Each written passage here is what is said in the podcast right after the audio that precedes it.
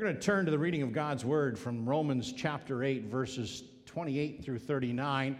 And uh, I didn't coordinate with anybody. I'm going to read from the NIV v- version because that's what I have. So I'm going to be reading from that. Romans 8, 28. We begin there at that verse. And we know that in all things God works for the good of those who love him, who have been called according to his purpose.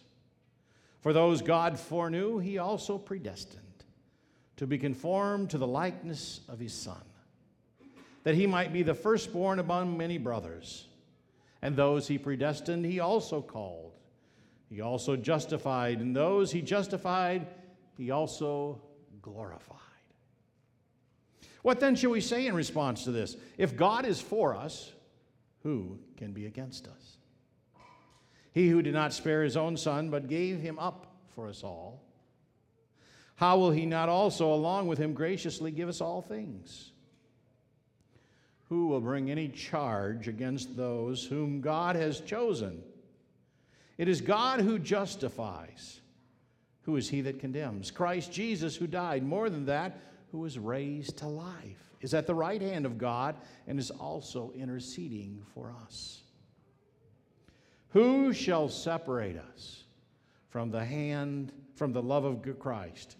Shall trouble or hardship or persecution or famine or nakedness or danger or sword? As it is written, For your sake we face death all day long. We are considered as sheep to be slaughtered. No, in all things we are more than conquerors through him who loved us.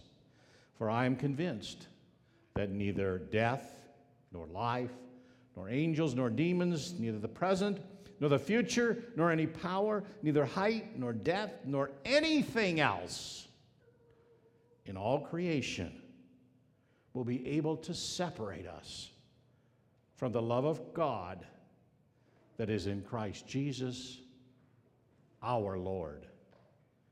Here ends the reading of God's holy and inspired word.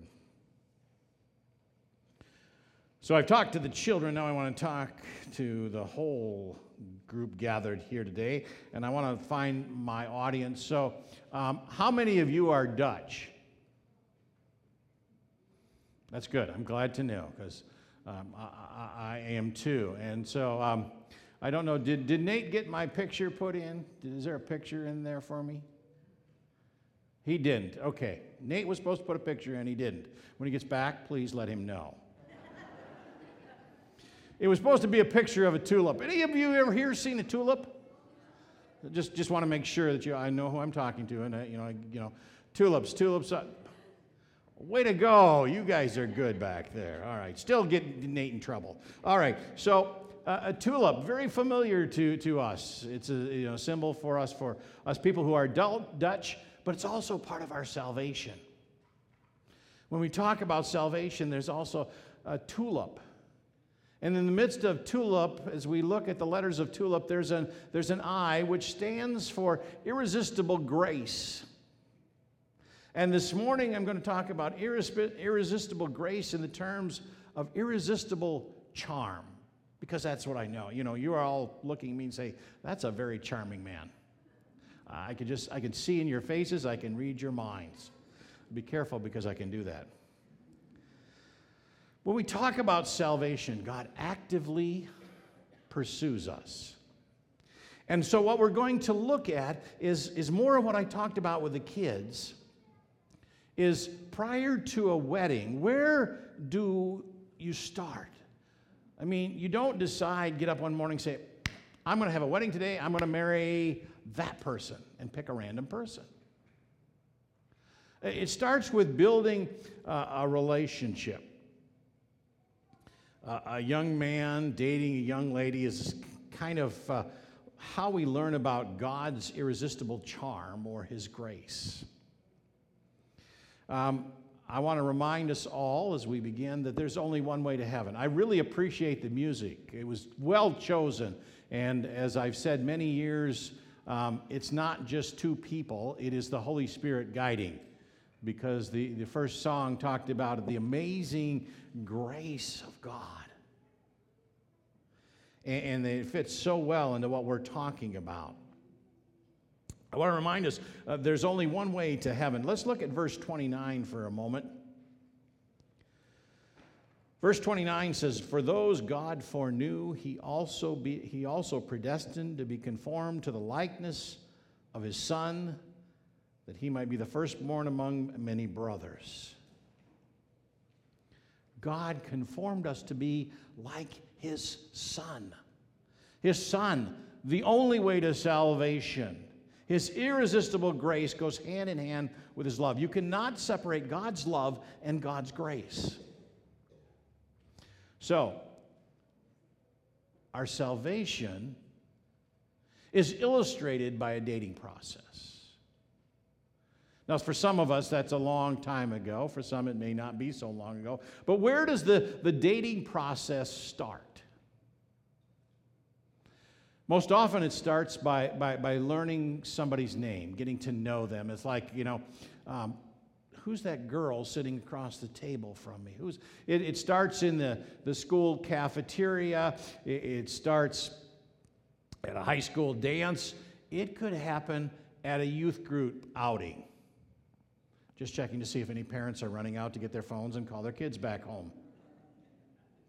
But, but it can happen there, where, where two people get together and they start to, and they, they learn their names, they get to know each other. Um, this is, this is the, the awkward kind of stage. Some of you may remember in going through that. Uh, it's an introduction stage. You find out someone's name. And that's the same way with salvation. What's the first thing you do when you tell somebody about salvation?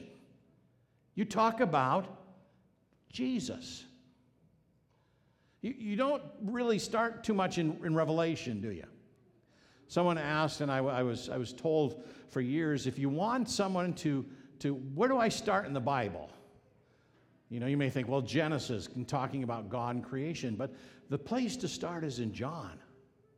Because John illustrates to us about Jesus and how he does signs and wonders so that people might know him. And so if you're ever questioning and somebody's asking you, what, what do I read? How do I, you introduce them to Jesus and tell them, read the book of John. And so we introduce people uh, to Jesus. Now, after that awkward stage of, of learning someone's name, there's this next stage, which is about becoming friends. We, we might meet together, we might sit at lunch together, um, you might call them, you might do things. Um, it's, it's kind of the introduction to the, to the dating process. The dating process where, you know, you call your buddy and say, hey, you know, let's get together, or you call a friend or a neighbor and say, let's get together and let's do things and get to know them and get to learn about them, go out on a, a group date or do something like that. And so, as we look at how we date, we also look about how do we date Jesus? How do we build a relationship with Jesus? Well, if you were listening, I just told you. You, you read the Bible. You read the Bible and spend time in prayer. Daily, you read the Bible, spend time in prayer so you understand and know who's this Jesus that people are talking about. They introduce me as Jesus just a name. You know, you, you come here and we're going to praise Jesus, we're going to sing about Jesus. Well, is that just a name? Or do you know Jesus? Do you personally in your heart have a relationship with Jesus? We want to know who the ins and outs of Jesus is. And we learn that by, by reading the, the scriptures. The Old Testament, too. The Old Testament talks about the, the Jesus coming and who he will be. The Good Shepherd, the one who suffers and dies. So we'd be awkward stage, becoming friends, dating. And the next stage is engagement and what we performed up here is a marriage, a, a commitment stage. This step in salvation is where we come to the church and we say, I believe in Jesus Christ. I've given my life over to him.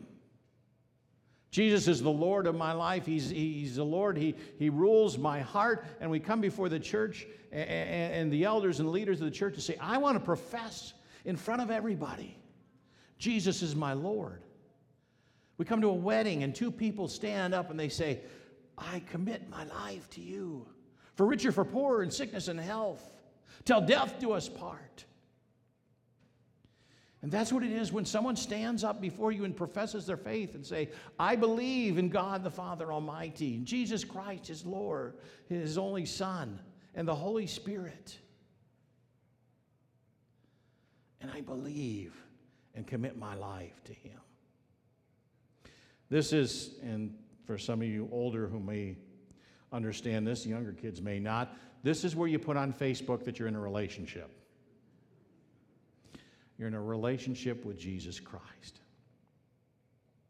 So, awkward stage, getting to know somebody, becoming friends, starting to date, becoming engaged in marriage. Well, we're not over yet, are we? Because what happens next? We celebrate anniversaries. And we celebrate. We celebrate, you know, we make a big deal of, of 25, uh, uh of 50, uh, years ago, and there was a there was three couples that were were, were celebrating, you know, 60 years. Some celebrate 70 years of marriage. We celebrate that because they have committed to each other and they're celebrating. Um, my wife and I are celebrating 32 years of marriage, and I, I am so privileged to have walked with her 32 years and grown in, our life into a lasting, loving relationship. So, how many years have you been celebrating that you have a relationship with Jesus Christ? We should have those anniversary times. We should say, you know, 25 years. I've been living for Jesus Christ. What a joy. 50 years I've been living with a relationship with Jesus Christ. And as we do that, we then encourage others who want to celebrate. When I look at someone who's been married 50 years, I, you know, I, I question, I talk to them, you know, how do you do it? And they tell you and explain. It's give and take and that, and it's building a relationship. As you sit in this church, people who have been here for, for many years, who celebrate 50 years, do you ask them, how do you keep fresh in your relationship with Jesus Christ? Because you see, there is value, there is knowledge, there is love in people who have, have walked for years and built a relationship with Jesus Christ. Honor them, respect them, use them to share with others what a relationship, a growing relationship is with Jesus Christ. Now, I, I want to break down the steps just a little bit more and relate them to Paul's uh, teaching. Uh, the first is where we are called, if you have your Bibles open, in verse 30. And those he predestined, he also called. He calls them. He calls you by, by name. You, you are mine.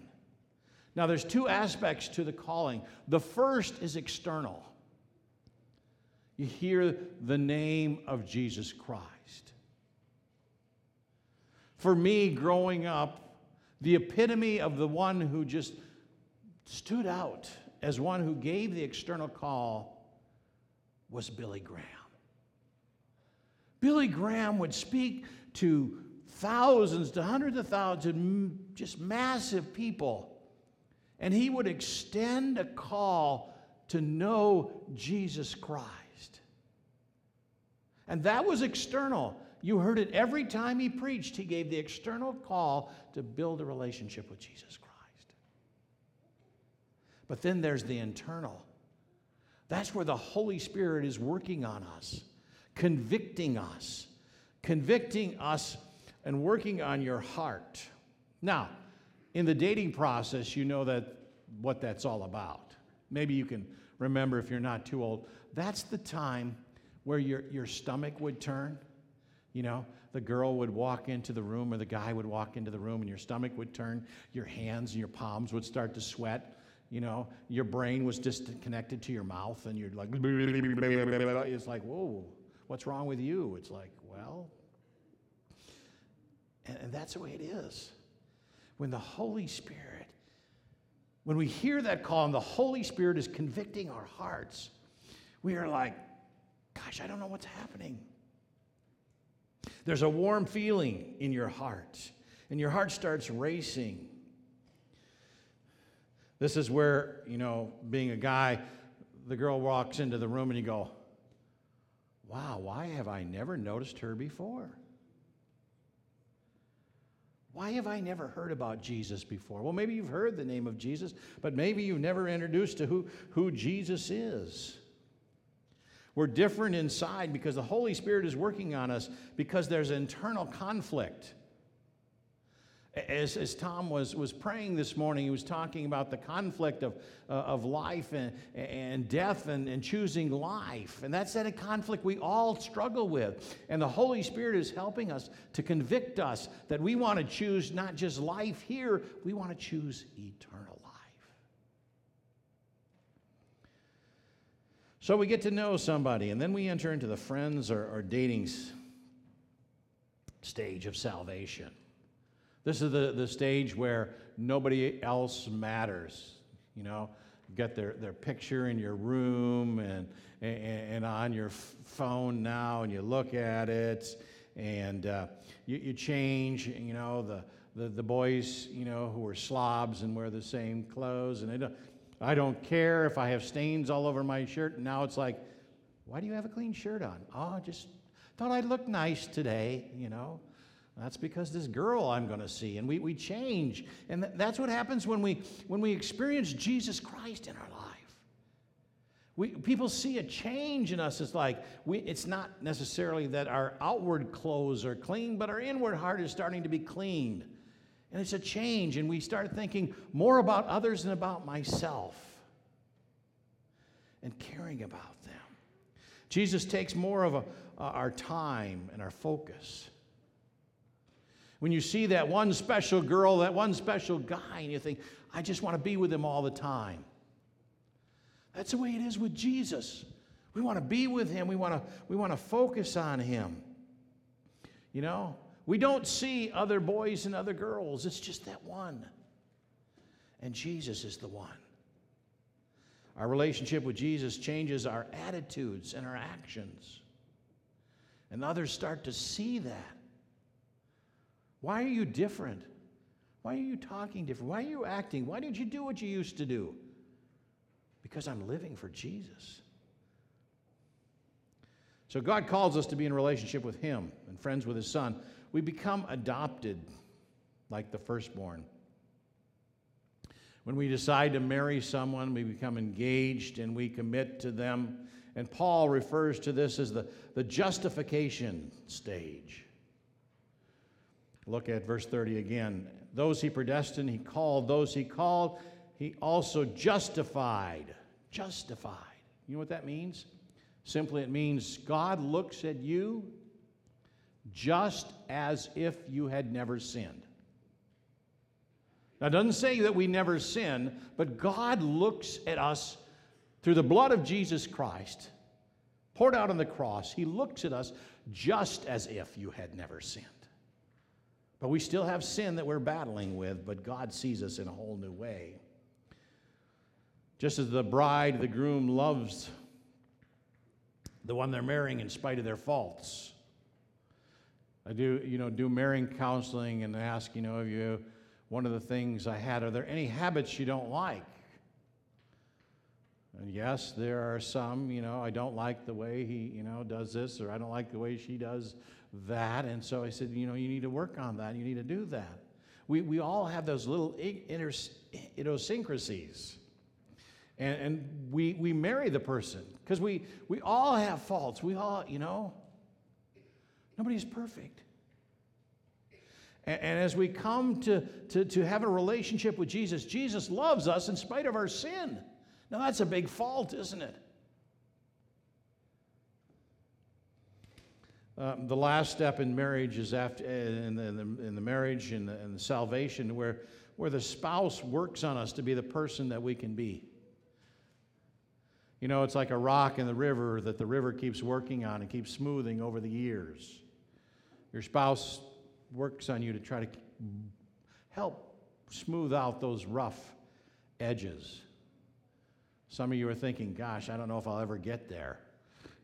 He's so stubborn, or she never listens, but, you know, keep working. This is what we call the last part of verse 30, the glorification stage, where we get glorified, where we become more and more like, like Jesus. Jesus seeks for us to, to become a new person, to behave and live differently. There are so many people that live for this world. How much money am I going to make? What can I accumulate? How much joy can I get out of this world? You know, there's a cap to that. But there's no cap in how much joy we can experience in knowing and living for Jesus Christ. We become a new creation when earth and heaven pass away. There's a new heaven and a new earth, and we become completely glorified. So, this whole process of salvation, where we get to introduce to Jesus Christ, where we get to learn about Jesus Christ, where we get to make a commitment to Jesus Christ, and where we live our life for Jesus Christ. God gives us all the things we need we join in the covenant relationship. And nothing can separate us. The verses 38 and 39.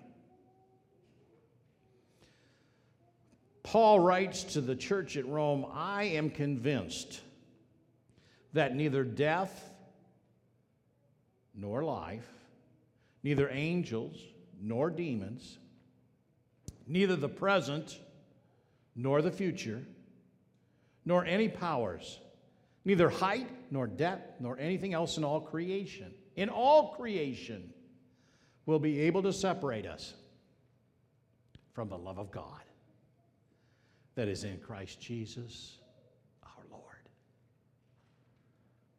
Nothing can separate us. So, that's the process. It's really very simple. My challenge to you this morning figure out where you're at. Where are you at in that plan of salvation? Do you, do you, is Jesus Christ just a name? Do you come here and say, Yeah, Jesus, we, we heard the name of Jesus? Uh, are you friends? Have you made a commitment to live your life? If you've made that commitment, are you growing in that relationship? Have you been building that relationship for years? And my challenge is for you to figure that out and then talk to Nate or Pastor Scott and say, here's where I'm at in my relationship with Jesus. How can I move to the next step? Or maybe you're, you're, you're celebrating 20, 30, 40 years of living for Christ. And that's where you're at, and you know that you're at talk about that. And then the challenge for you is to say, who can I walk alongside and help teach them in this process? Because, see, you're never done. Once I become a Christian, it's not like I'm a Christian, I'm saved, I don't care about any of you. No. I care about every individual that's here. I want us all to be together at the throne of grace with our Lord Jesus Christ. And whatever it takes or whatever I need to do, I need to be doing that. So take up that challenge. Figure out where you're at. Talk about it. This is not something, okay, this is where I'm at. This is not a checkoff box. This is a challenge. Challenge because in Timothy, it says, God's desires that all people will come to know him and know his plan of salvation.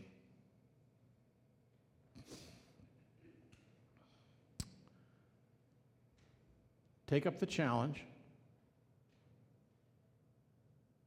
and go forth in Christ. Let's pray. Heavenly Father,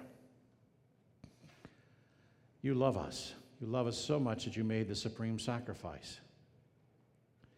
And now, Lord, in response to your love and your amazing grace, we want to give back to you,